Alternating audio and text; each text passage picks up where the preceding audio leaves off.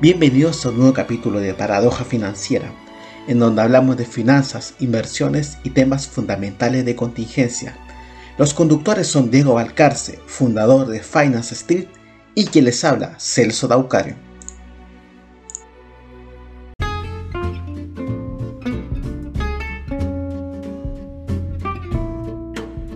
Hola, ¿qué tal a todos? Eh, bienvenidos a un nuevo capítulo y a una nueva semana. ¿Cómo te encuentras, Diego? ¿Cómo estuvo tu semana? Bien, bien, compadre. Aquí em, un poco batallando con la, con la alza que tuvieron los índices y luego después ahí un poco la lateralización que se generó durante la semana en algunos índices. El Dow Jones estuvo un poco más movido, el S&P también. Y, y, el Nasdaq se mandó una subida, pero llegó a niveles clave y ahí se mantuvo. Y y bueno, estamos en esa, ahí esperando que haya una pequeña corrección, creo yo, para después seguir tomando algún camino alcista. Pero eh, eso, soltamos algunas operaciones, tuvimos que poner unas nuevas operaciones, porque está ahí muy errática la situación y se ha quedado en esa lateralización. Así que eso por ahí. Y por otro lado, bueno, el criptomercado después de la sacada de chucha del oh, domingo pasado, de recuperación, ¿no es cierto? Compra pero figuras técnicas de nuevo, ¿no? Y una estrategia que se llama, eh, que esta la hizo un viejito en el año 29, que fue estudiando todo el tema de la, de la, ¿cómo se llama?, de lo que estaba pasando con las finanzas y de cómo se repetían patrones eh, financieros y gráficos, y etcétera, etcétera. Y se llama el método Wyckoff. Y en ese metro Wyckoff un poco eh, sale tal cual, compadre, sí, pero profecía cumplía lo que está pasando en el criptomercado y está parece en una fase de lateralización. Hay actores que supuestamente andan tirando señales que quieren entrar al criptomercado fuerte, eh, pero yo creo que estos peces gordos van a ir a buscar precios bajos y los institucionales también. O sea, cuando realmente se metan esos tipos, compadre, vamos a ir a ver precios bajos de compra y después ya, no sé, apuntar hacia arriba. Por otro lado están todos estos nuevos traders que han entrado por la gran ola del año pasado. Eh, y que claro, ¿no? Que se la saben todo en el mercado del Bitcoin, los criptoactivos, y andan con la palabra hodl, hodl para allá, hodl para acá. ¿Qué es hold la palabra hold en inglés? Yo creo que fue en un carrete que la dijeron mal. la dura, si el borracho en vez de decir hold, oye, no, ¿cómo estás con tu Bitcoin? Estoy hold. Y así el jurado dijo, oye, no, ah, y ahí quedó, compadre. Porque, loco, si así pasó, weón, quedó como un meme la weá. Y bueno, la, cuestión es que todos esos que están ahí comprados en niveles altos, ahí esperando ahí el deep, buy the deep, buy the deep, y se quedaron comprados en niveles altos, yo cacho que realmente no saben lo que se les viene encima. Porque hasta yo esto es lo que yo analizo y lo que, lo que digo en Finance Street cuando ocurrió la caída del criptomercado del 2018 no había mercados de futuros dando vueltas como estamos al día de hoy a la intensidad que estamos hoy ¿cachai? ya que AvaTrade o otras plataformas te permitan entrar en corto compadre hace que el mercado se mueva totalmente Exacto. ¿Cachai? Entonces, bueno, está ocurriendo eso, eh, están ocurriendo factores técnicos clave. supuestamente hay actores que quieren entrar, pero yo creo que van a ir a buscar precios bajos, weón. Sí. Estos hueones, estos hueones les gusta entrar así. Eh, entonces yo creo que van a, van a correr un, riesgo ahí. Ahora, por otro lado, es interesante otra situación que se está dando, que debido a la tal cantidad de criptomonedas que hay, el, el último reporte por parte de CoinMarketCap indica que hay, CoinMarketCap es la que más monedas te, te va a indicar, yo creo. Dice que hay 10.125 criptoactivos dando vuelta. ¿Cachai? 10.125 y eso se está diluyendo en un market cap total de 1.589.000 millones de dólares. ¿Vale? Eso es lo que se está diluyendo y en este minuto tenemos un flujo eh, del capital en 24 horas de 160 mil millones. Yo lo encuentro unos, unas cifras súper sanas. Tener 1.5 billones y tener 160 mil millones en movimiento, yo lo encuentro súper sano porque es como que está ahí operando con el 10% de la cuenta. ¿no? Eh, y esto se ha diluido mucho, esto se ha diluido mucho en criptoactivos que han salido, o sea, los 10.125, que de una u otra manera actores le están metiendo eh, no sé, por un par de miles de dólares, lo hacen pompear y así están alimentando esta situación, pues, pero hay 10.000 monedas dando vueltas, o sea, ni siquiera cubre la cantidad de activos que nos ofrecen las plataformas de trade hoy en día, ¿no? Porque las plataformas, las plataformas de trade nos ofrecen pares de divisas y sus respectivas conversiones, no sé, pues libra dólar, eh, mm. libra euro, euro dólar y cosas así, pues. pero hoy en día tenéis 10.000 por otro lado, ponte tú en el mercado de los commodities, tenés el oro, la plata, el platino, eh, el cobre, ya, ¿no es cierto?, más rebuscado. El, trigo, el carbón, todo el carbón, el trigo, todo eso, pero no te llegan a 10.000, como está hoy en día el mercado del criptomercado. Entonces, eh, es muy interesante lo que está pasando. Es muy interesante lo que está pasando en este minuto también, cómo se está manteniendo esta situación de dinero, un colchón que se está creando de dinero para eh, quizás futuros empujes o nuevos actores en el mercado. Van a ocurrir muchas cosas van a ocurrir muchas cosas porque así nos está demostrando un poco la tecnología, de que eh, tienen que haber actualizaciones constantes de los productos debido al flujo de tráfico que estamos generando de información. Entonces, eh, eh, yo creo que la red de Ethereum, ¿no es cierto? Que en esa está asociada Chainlink, está asociada, ¿cómo se llama? El Polkadot, el Uniswap, distintas monedas que antes uno no, ni siquiera hablaba de ellas eh, otras redes como Polygon, que se llama Matic, ¿no es cierto? Eh, que forman redes. Entonces lo que, está, lo que está pasando es que se están formando como redes de intercambio. Lo que tiene Bitcoin es que no puede hacer esto. ¿no? Bitcoin es como el papá pitufo que se creó en base como a una tecnología, por decirlo así, de Atari. Y, eh, quedó así, y es inviolable, ¿no? Pero quedó así, entonces no puede compartir con otros ecosistemas, así se les está llamando. Ponte tú en, en CoinMarketCap, tú puedes entrar y puedes ver el Polkadot Ecosystem. Y, ese, y ese hay una cantidad de criptoactivos que se están moviendo en ese sistema. El Binance, Binance tiene también un ecosistema. El Solana, que también es otra, tiene otro ecosistema y Solana también es un criptoactivo. Entonces se están ejerciendo estas interacciones. Ahora, la gran explosión de esta situación, a mi ver, va a ser cuando ya podamos efectuar eh, compras eh, de cosas físicas que necesitemos. Ponte tú, necesitáis tú hoy en día un USB, ¿no es cierto? Ya, perfecto. Cosa. Tengo criptoactivos y lo puedo cambiar y tengo ahora sí, me compré un cable USB con 5 EOS. Ocurre, ocurre pero eh, por lo general ha estado ocurriendo como en el black market, ¿no es cierto? No está como popularizado así el comprar con criptoactivos de manera masiva. Eso es lo que pasa. No, para nada. O sea, tú decís cuando ya empiece a verse, por ejemplo, uno va a la tienda o al super, ya compráis con un porcentaje de criptoactivos que uno tenga, ahí ya uno ya va, previo a eso ya va a estar explotando ya, ya entiendo. Eh, como entre comillas se esté normalizando entre, entre las transacciones eh, pues. ¿Qué hace uno a diario? Vaya a la verdurería de la esquina, la señora Pepita, hola, ¿cómo estás? Sí, oiga, este, eh, ¿cuánto están las manzanas? Pucha, están a, dos EOS, por decirte un precio, así, una moneda que vale centavo. Ah, yo también tengo EOS. Eh, decir, sí, perfecto, cómprame la en EOS. O sea, vaya a tener como, yo creo, yo creo que vaya a tener como hartas diferencias de, de criptoactivos.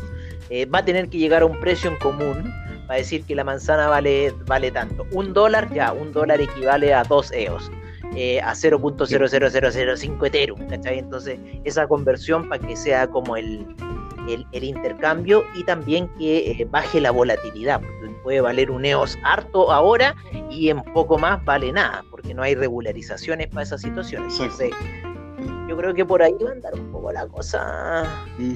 para, una, una, una, anécdota que me estaban comentando cuando ocurrió esta gran caída del domingo pasado eh, un amigo me comentó que una señora estaba metida como en un broker y tenía como 7 millones metido en Bitcoin.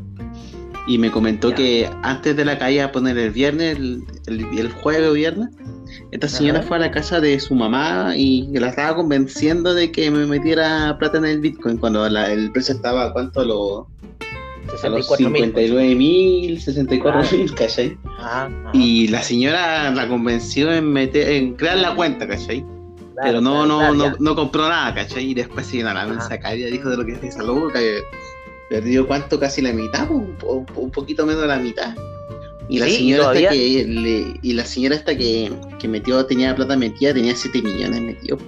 Entonces, puta, igual fome, pues. Pero este casi ponele dos palos y medio, tres palos y. Y se, pues, vienen, y se vienen, y se vienen más porrazos, perros, y se vienen más porrazos. Oh, viene, sí, viene, viene, viene, una, una, corrección por lo menos de un 50% más. Así que dile a esa señora que se prepare. Chucha, entonces, entonces yo dije a mí, de hecho, él me había comentado hace, ponele un mes, que lo estaban convenciendo una señora. Después yo le pregunté el día lunes, cuando ya estaba ya, ya todo caído, ¿no? estaba ya el pánico, entre comillas. Y, ahí me, me comentó la situación, porque se quedó la cuenta, la mamá le se quedó la cuenta, pero no metió nada de plata. O sea, como que quedó ahí. Y él, y él ni siquiera sabía que había caído, oye, pero bueno, mira, mira cómo está el Bitcoin ahora. Le mandó un pantallazo de investing, así cuando estaba como 30%. Y dijo, dijo, oh, de la que me salvé, menos mal que no deposité plata el fin de semana. No, weón, ahí lo que pasa que, eh, mira, ese, ese, esto fue el domingo y eso fue una movida muy buena porque, no sé, fue como un domingo redondo para mí. Yo me levanté, eh, me preparé mi café, fui a buscar el diario en la mañana porque vivo en un edificio y los domingos no tenemos conserje. Y lo tuve que ir a buscar el diario, me preparé mi café, dieron el Gran Prix de Mónaco, compadre, o sea, para los fanáticos de Fórmula 1 como yo, puta Gran Prix de Mónaco, en Mónaco, bueno.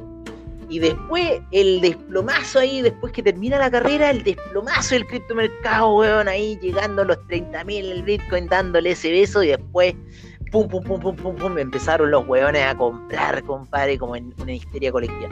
Eso ocurre con el Bitcoin, o sea, ocurren estos grandes porrazos, pero a la vez después vienen esta recuperación. O sea, el Polygon Matic, Matic se recuperó 100%, perro, 100%. tú te compraste abajo en, Polygon, en Matic, y weón, rentaste 100% en un día. Y eso no tiene regulación de nadie, loco. No hay regulación. ¿Quién es la SEC? ¿Quién es la SEC? ¿Qué es la weá tal? Oye, yo me he estado, eh, a raíz de esto, me he estado eh, viendo, weón, videos que hayan así por YouTube. Eh, hoy día vi el de Ponzi, del, del, del, Ponzi, el, loco llamado Ponzi, no, no me acuerdo el nombre, pero Ponzi es la película. Y llega de Italia, loco, una historia familiar de por medio, weón. y, y hace distintos negocios en Estados Unidos ¿cachai? Em, previo había hecho unos negocios en Canadá, se lo llevaron preso, eh, de ahí lo soltaron, se vino a Estados Unidos, eh, le habían comprado, se había comprado un ticket para irse a Boston y que en lo que iba a Boston se gastó la plata eh, apostando en el barco. La familia le pasó plata para que fuera donde otros familiares, allá un poco más abajo a Pittsburgh. Y hasta que al final conoce una mina que no me acuerdo de dónde salió la, la, la, flaca, que se enamoró, se casaron y todo el hueveo, y ahí el loco dice, bueno, tengo que hacer un negocio, y empezó a, a cachar unos negocios con una estampilla, que aquí las compraba en tanto, después las revendía en tanto, pero al final esa weá no valía nada porque era solamente para el, para el servicio de, correo. Eh, y surge con la idea de de hacerle ganar a las personas. Estamos hablando así, pleno tiempo del, de los locos años 20, weón. Ahí estamos metidos. ya. ¿Cachai? Eh, post Segunda Guerra Primera Guerra Mundial, compadre. ahí la prosperidad de Estados Unidos. Eh. económica y que en cierta forma había pasado un poco este feudalismo que existía en la sociedad, pues, weón. Eh, y, la gente empezó a ganar plata, pues, weón. Empezó a enriquecerse así. Y eh, salió Ponzi con este, este, este tema de eh, que él, tú le pasabas plata y en tres meses el weón te da un 50% más de la plata. Ya. Toma. Toma. 50% más. Puta, y los weones empezaron a meter y empezaron a cachar que sí le empezaba a resultar la plata, weón. Weón, la weá se hizo gigante weones que, de, de, estaban así como picados y dijeron, no, esta weá es una estafa, loco, si esta weá, y querían desenmascarar al Ponce, un weón de un diario así, no sé, de Pittsburgh, una cosa así, lo, lo, acusa así, así públicamente. Termina diciendo, un banco que apenas te genera un 5% en el año, eh, un weón te está generando un 50% en tres meses. Y weón, y la gente fue tan weona de caer y ir donde Ponzi y darle más plata. Al final el loco manejaba mucha plata. Y sabéis lo, lo mejor de esta weá es que esta Mm. historia me parece es igual y calcada e idéntica, porque también la vi durante la semana, también estuve viendo ahí esas películas de la del Bernie Madoff. Sí. Y sigue cayendo a la gente, pues, weón. Pero perro, es igual la historia, o sea, es igual la historia. No la, no la hizo Bernie Madoff, o sea, Bernie Madoff No, en cierta forma Fue el mayor estafador, el Ponzi. vivió la, vivió la historia de Ponzi, pero en los mismos niveles desde ese mismo tiempo. O sea, Ponzi se iguala a Bernie Madoff en cierta forma en, en- en cantidad de lucas de las que estaba manejando Ponzi en ese entonces. Se iguala a las mismas cantidades de lucas que Bernie Madoff hizo cagar también. ¿Cachai? Más de 50 mil millones de dólares. ¿Cachai? Y que, eh, que ponte tú, para Ponzi eran 100 millones de dólares, que significaban 50 mil millones de dólares en esa época. No, si era una cuestión estratosférica, compadre. sí. Y ahí todo el mundo cayó. Ahí todo el mundo cayó. Sí. Sí, y todavía sigue cayendo eh, gente, pues. Todavía Sí, siguen ahora- estos, estos, gurús, estos gurús del internet que salen de repente ahí. Pues está Uf, lleno. me han llegado la de publicidad. Así como. Está lleno. public- y publica y publican en, en foros de trabajo. Oye, ¿quieres trabajar desde casa ganando, no sé, pues 50 lucas diarias? Y después veo a ver qué onda. Pa, así ya, eh, trading. eh, dame tu dinero y te genero 30% semanal. Así, ah, y, y la gente digo, ya me interesa, eh, eh, dime por interno. Entonces, así Claro. caen, po, ¿cachai? Entonces, y, y se sigue repitiendo la historia, weón. Así que así con mis compadres los Ponzi, pero interesante, entonces él fue el pionero, pues el, el, el, el, el creador del de la año weá. 20. Sí, creador de la weá. Eh, y buen- muy buena la historia. Y después, como te digo, como te digo, la comparaba con la de Madoff y era una- un calco perfecto, así, pero perfecto, compadre, sin ninguna falla en, en lo, en lo que movieron, en lo que hicieron. Eh, no, no. Y sabéis y sabéis lo que pasa es que había un punto, y esto es, como bueno tocarlo, eh, que había un punto en que la gente no quería denunciar o a Madoff o a Ponzi. Y era Por la vergüenza. tenían- no, era porque tenían dinero. No, pero es que puta, si yo cago, si yo cago a Madoff, ¿cómo voy a hacer eso, weón? Si el, weón más forrado del mundo, weón, y, y yo estoy así como que onda hablando en contra de él, po, weón. ¿Cachai? Como que la sociedad. Ah, como que como sentían como que era que alguien estaban como contra un poderoso, una cuestión así. La so- Exacto, o sea, como que tú estás hablando en contra de un poderoso, ¿cachai? La weá social potente. O sea, eh, y eso pasa, loco, eso pasa. Entonces, el no enfrentarnos a los poderosos, eh, en cierta forma, termina ocurriendo con lo que pasó. La SEC no se quería enfrentar a Madoff. ¿Y sabéis lo que pasaba también? Que Madoff, viendo un poco la historia, Madoff, eh, él nunca se asoció con la SEC. Todos sabían de él así de manera, de manera como para callado, o sea, como que, oye, loco, ¿sabes que yo conozco un weón que mueve la plata así, bacán? Oye, ¿cómo se llama? Puta, no te puedo hablar de él y la weá, pero, pero la weá igual lo tengo que ir a ver porque vi en Arica y todos hablan de Celso, ¿cachai? Celso el weón que movía las lucas. Pero nadie hablaba de él, por decirte un ejemplo, así, ¿cachai? Sí, así, que te digan, no, Celso el que mueve las lucas y todo así para callado. Pero resulta que el loco tenía, movía las lucas, pero el loco no estaba como certificado, ¿cachai?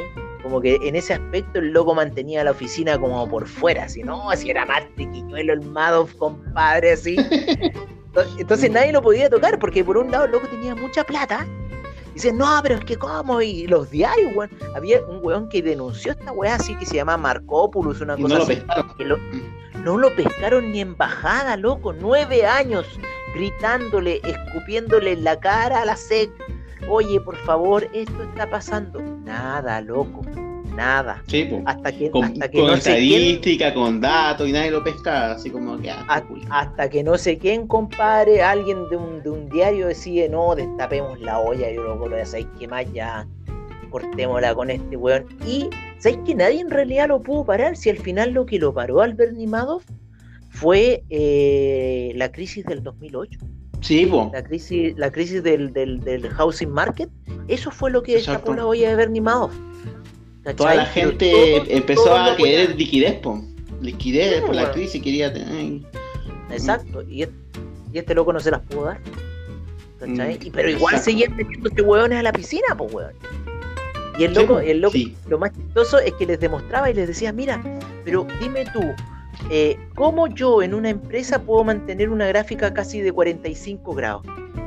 Y que no, no, tenga ninguna ningún vaivén la gráfica. Eso es financieramente imposible, le decía, pues, Salvo que sea una estafa, pues, Exacto. Entonces, hoy, después, hoy después la familia cayó en un precipicio de origen, se mató el hijo, la señora quedó sola, el otro murió de cáncer, ¿no? fue muy fue muy fea la historia de, de post, post arresto.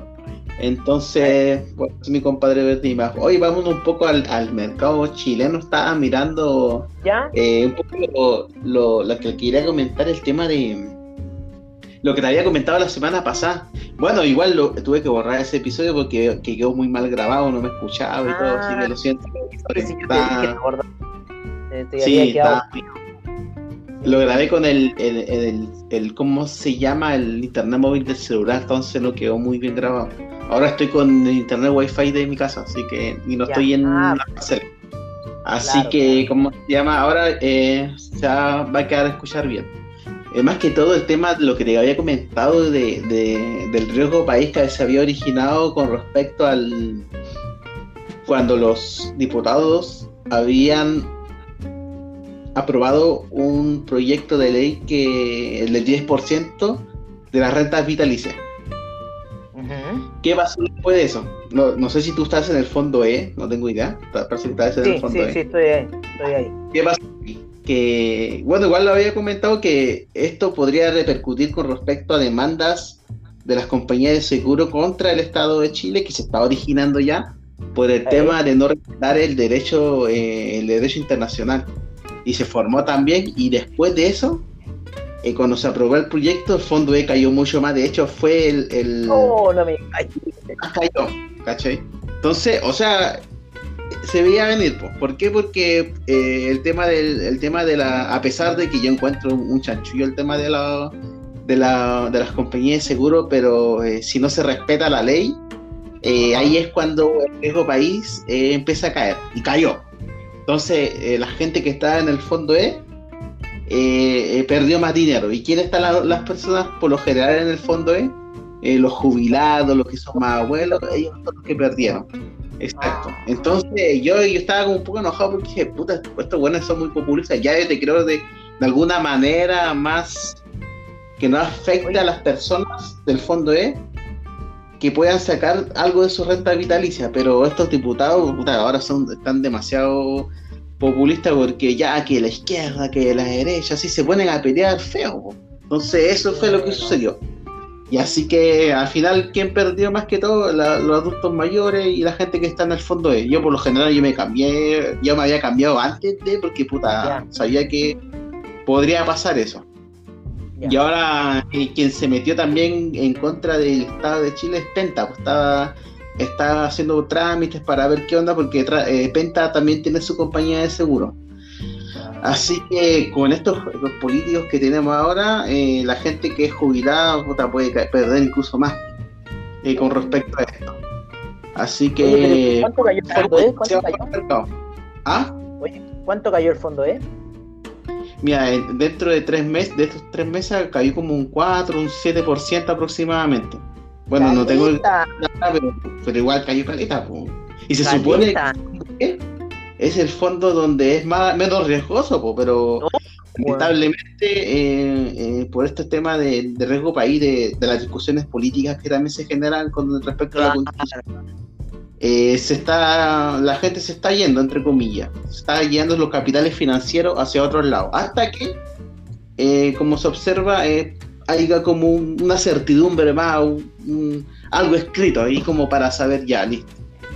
Pero así son los mercados, pues están de estos tiburones que son, se salen, si entran y ven la oportunidad.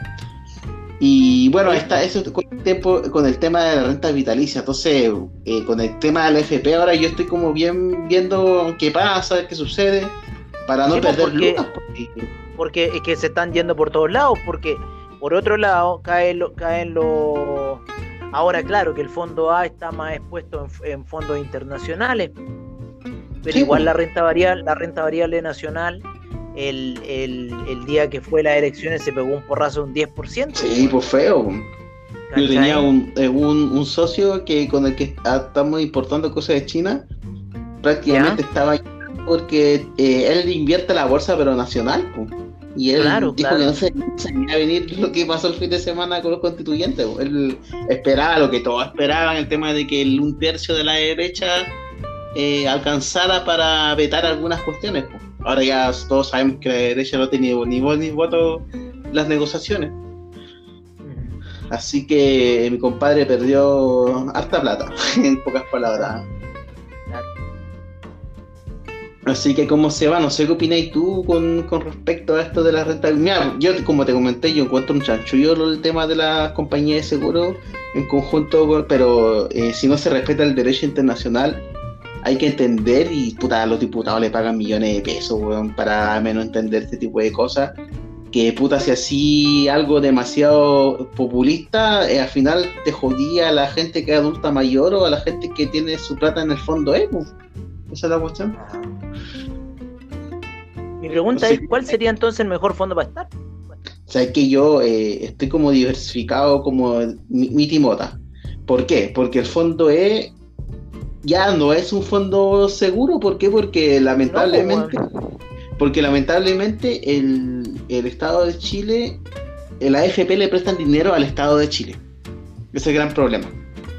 Entonces, cuando tú le prestas dinero al Estado de Chile, que es, es solo fondos o solo eh, estos bonos de gobierno, cuando ocurre una crisis como el tema de lo que ocurrió la constitución, todo esto, caen y se caen feo. Entonces, lo que debería ser el, eh, debería ser como un fondo cero, donde no, no varíe. Y eso no se ha hecho todavía acá. Incluso lo denunciaron, el GIR y todo, el, el, forrado, que el fondo E no es nada seguro. Así que darte un fondo, la verdad no sé, yo así si no, no quería meterte tanto, yo me quedaría en el C, es como el intermedio. Sí, sí, sabes que yo creo entonces voy a tener que hacer un, un movimiento de fondo al C, weón. Porque tengo, es que el C ah, es como, ahí está ahí intermedio. 80% en el E, weón. Así, es, esa, esa era mi confianza con el mercado. 80% en él. ¿Cachai? no, o sea, por ejemplo, si, eh, si tú. 20 en el B, 20 en el B, Sí, pues, puede ser ahí, pero yo me quedaría en el C nomás, así como para ver. Y cuando, no sé, pues uno, está viendo los mercados financieros y cuando vean estas grandes caídas del NASA, del SP, uno sabe que después se viene el gran rebote. Entonces ahí, cuando se vean esa gran caída, ya cámbiate a la así, cámbiate por un mes a la así, porque ya tú sabí que ese fondo A, puta, Por eso eh, me, me, me tomo el tema de la FP porque eh, al final está el Nasdaq, todo está metido ahí, pues, en el fondo. Así que hay que tener cuidado. Y ahora el otro tema, igual que el tema del agua, pues, o el agua andina, compadre, ha caído como un 60% después de esto. Porque ya muchos constituyentes están diciendo que, que no, que ah, quieren crear el, el Estado, todo este tipo de cosas que ya eh, considero eh, en una parte razón, pero puta, igual la discusión la encuentro muy tonta igual. ¿Por qué? Eh, hay, por ejemplo, hay un país que se llama Israel. ¿Qué hizo usted? Esto tenía caleta de problemas del agua. ¿Qué hicieron ellos? Hicieron tecnología e innovación para que el agua eh, la desalinizaran y, eso lo ocupaban potablemente. ¿Qué pasó? Que ahora ellos exportan agua a otros países de la región. Puta, y, Chile tiene, y Chile tiene una gran costa, Sí, pues, la gran diferencia, compadre, la gran diferencia que la ¿Mm? gran diferencia es que esa exportación de agua la hace Aguas Israel y no la hace Agua de España. Esa es la gran diferencia. Exacto.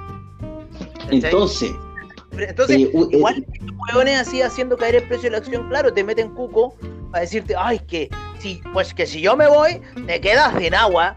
Oye, pues tío, que tengo aquí las montañas de agua y puedo hacer lo que quiera. Entonces, claro. No, pues si se va, o sea, porque hay otras empresas que van a estar interesadas, pues, si no, si yo estaba en la, administración del agua. Pues. Sí, hablando como, bueno, lo que no salió la semana pasada, pero que hablábamos la semana pasada de, ¿Eh? de, un poco esta cosa, sea, si no creo que el país vaya a ser tan estúpido de decir, ay, es que me voy a nacionalizar y voy a ser como Venezuela, ¿cachai? No, ojalá, ojalá que no, pero ya eh, el, el, Stingo está hablando de eso, el Stingo está hablando prácticamente de nacionalizar el agua, o sea, eh, porque por lo general lo que eh, provoca conflicto al final es la escasez. La escasez es lo que provoca conflicto. Es que entonces, lo que, ¿cuál es la solución?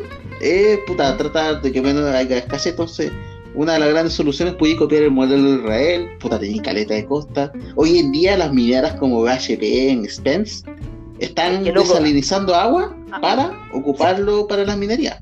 Ahora, no sé, hay, puede haber un proyecto país, eh, en conjunto con empresas privadas y el Estado, para hacer eso y para que la gente tenga agua potable. Y ahí ya, ya te quitáis la discusión, ¿no? O que el agua debe ser del Estado, ay, no, que el agua debe ser privado. Yo creo que vámonos a una pausa y después seguimos hablando del tema del agua. Sí. Exacto. Así que nos vemos en la segunda parte. Dale.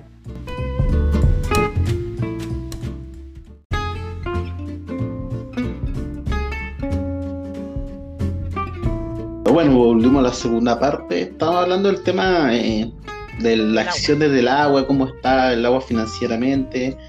Eh, bueno, eh, acá está mirando los datos del tema de las acciones de Andina. Por ejemplo, hasta el 2019, previo al estallido social, en las últimas dos décadas, el agua había aumentado 200% el, el valor de la acción post, post pandemia y post estallido social, el agua, la acción del agua de Andina eh, se desplomó un 60%. Y la mitad de esa pérdida se produjo en las últimas dos semanas. O sea, puta, en 30% se desplomó en, dos semanas, prácticamente. así que así está.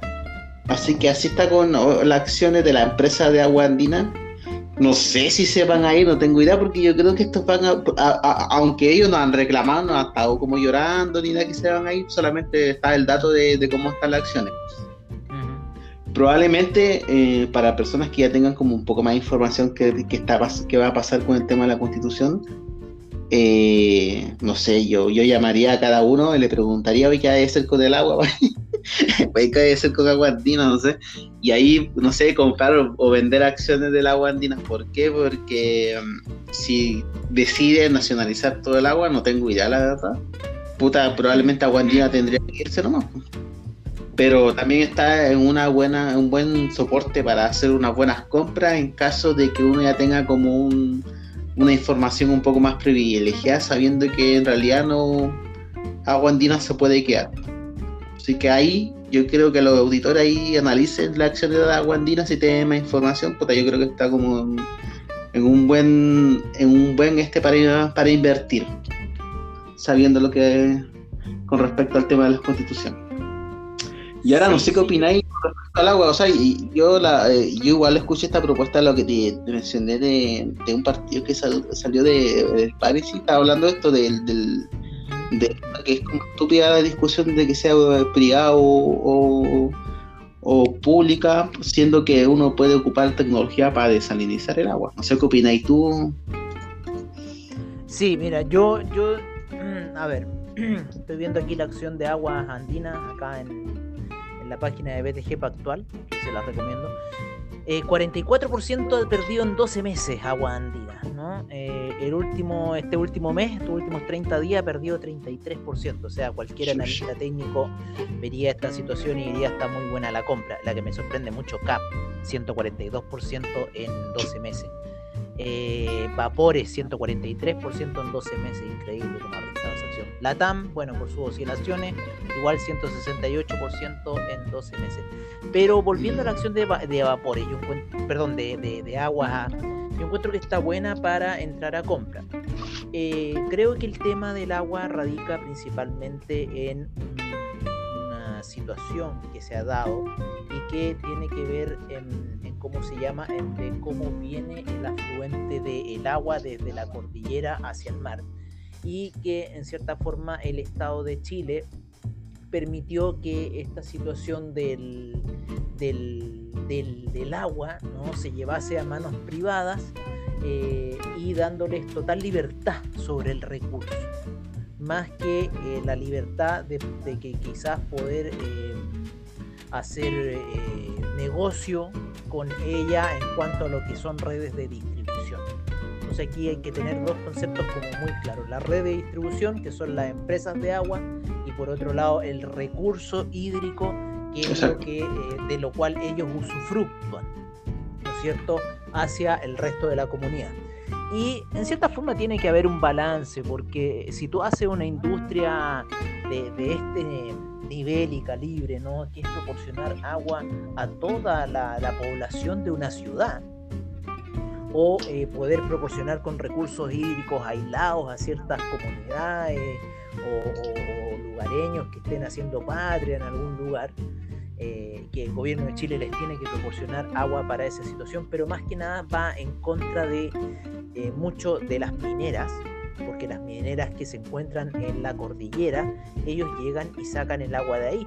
De hecho, esta semana figuró que, así como que mandando un ultimátum al, al, pueblo de Chile, en, primera plana del Mercurio, porque el Mercurio ha estado, compadre, full ataque en la constituyente, full ataque. Aunque la gente, aunque la gente no lo vea, pero yo sí lo veo, porque sé que es un diario muy, muy facho y los hueones no, no, les quieren que el negocio se les vaya a la chucha. O sea, el negocio que le hizo el Jaime Guzmán no quieren que se les vea diluido frente a sus ojos las ganancias que nos han robado a, nosotros durante años.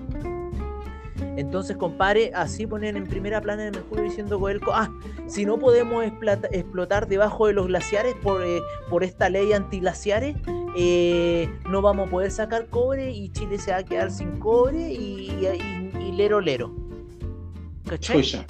Entonces, así bien, bien, ¿cómo se, llama? Es amenazante la, la, portada. Así se entiende la noticia que mandan ellos, entonces, oye, pero, pero, pero ¿qué se creen ustedes, compadre? O sea, ¿qué se creen? Más encima, es una de, la, de, la, de las cupríferas más malas que tenemos, solamente tienen, tienen como distintas divisiones y que dan el mayor aporte al Estado, pero igual ellos se generan bonos millonarios para ellos y entre sus trabajadores, y eso no, no vengan acá a decir que no. y, pasa esa situación, entonces, eh, que, después venga la industria minera a decirte, ah, si tú no me dejas explotar, entonces prefiere cobre o agua, ¿cachai? Mm. Entonces, claro, eh, uno tiene que entender como ser humano, yo eso es lo que entiendo, o sea, por mi parte, ¿no? mi, mi aporte al planeta es no tener hijos, ¿cachai? ¿Por qué? Porque estamos en una situación, compadre, weón, y las nuevas generaciones ya saben un poco esta situación. Sí, eh, Sé que estamos en un, en un peligro de ecosistema, pero muy heavy, loco. Que esta cosa está yéndose así eh, en, un tema muy heavy, inclusive con lo que ha, pasado inclusive con el criptomercado en los últimos días, de también noticias ecológicas de la situación. O sea, que no, que queremos un Bitcoin limpio porque no puede emanar, puede generar emanaciones de carbono, eh, porque las nuevas generaciones, chucha, están preocupadas de la cagada que les dejaron. Eh, las antiguas generaciones como Shell, ¿no es cierto? La Ford Motor Company, todas esas industrias, industrias que hicieron el desarrollo de la humanidad, pero a un gran costo. Y ese gran costo lo estamos pagando los que estamos viviendo hoy en el planeta. Y lamentablemente ese gran costo se está acelerando a tal manera, compadre, que yo no te puedo decir de aquí a 30 años nos va a quedar planeta Tierra, compadre. Porque puede ocurrir cualquier desbalance, cualquier desbalance que ya están ocurriendo. Y eh, se van a intensificar, loco, y todos vamos a joder. Mira, sí, sí pues exacto, si eso, es, eso se está viendo ya, pues.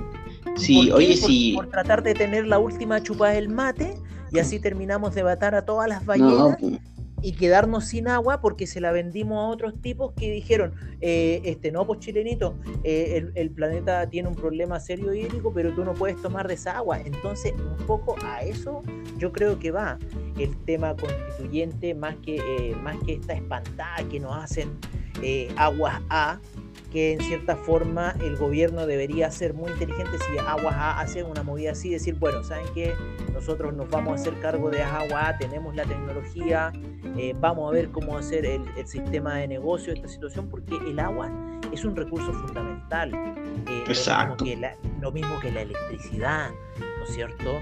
Entonces son, son situaciones que el gobierno, aunque estas empresas hagan las de niño taimao, el gobierno tiene que darnos por lo menos la seguridad de que se van a ejecutar y que se ejecuten en, base al lucro correspondiente, que lo manejen como una empresa para que después esta situación no colapse y, se vuelva lo que pasa con muchas muchas empresas en manos de, de gobiernos que finalmente los administran mal y como se ven con tanto catch flow, puta, empiezan a usar y a chupar una teta ahí más o menos y, empiezan a dejarla cagar.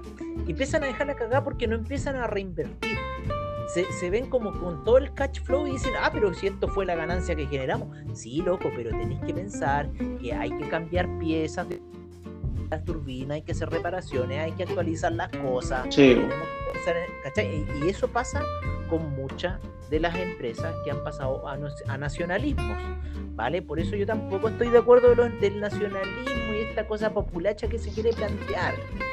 ¿Entendí? Creo que hay gente inteligente hoy en día en el país y que fue la que llevó el estallido social, porque no fue solamente grupo armado de personas.